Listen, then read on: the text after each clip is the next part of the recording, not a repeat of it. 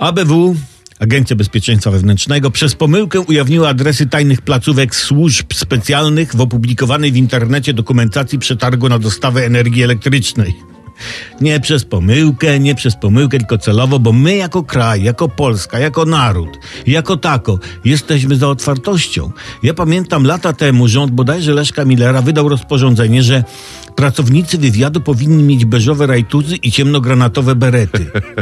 Podobno przepis, no tak, podobno przepis stworzono w celu obliczenia, ile pieniędzy z mundurówki dostaną oficerowie. Nie pytajcie, e, co ma jedno do drugiego, to jest tajne. Ale skoro beżowe rajstopy i granatowe berety znalazły się w oficjalnym dokumencie, to pewnie wywiadowcy tak się ubierają.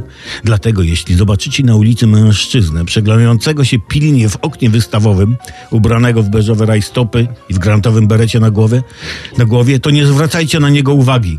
To jest nasz zakonspirowany agent, który prowadzi tajne działania i musi wyglądać niepozornie.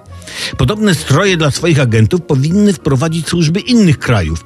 Ułatwiłoby to pracę wywiadów. Nie? No, na przykład na odprawie generał w biustonoszu z plecakiem na głowie mówi współpracujemy z tymi w płetwach z łupinami kokosowymi na głowach. Ci na nartach z dźwiczkami od piecyka na szyi to wrogowie. No, łatwo rozróżnić. Pamiętajmy, Polska jest celem operacji obcych wywiadów i należy zachować daleko idącą ostrożność i nie przyjmować drinków w barze hotelowym od nieznajomych w łyżwach i w różowej gumowej pelerynie. Nawet jak to nie szpieg, to gość może być niebezpieczny. Może nie tak jak ta osoba, która opublikowała adresy tajnych siedzib ABW, no ale zawsze uważajmy. Wróg nie śpi.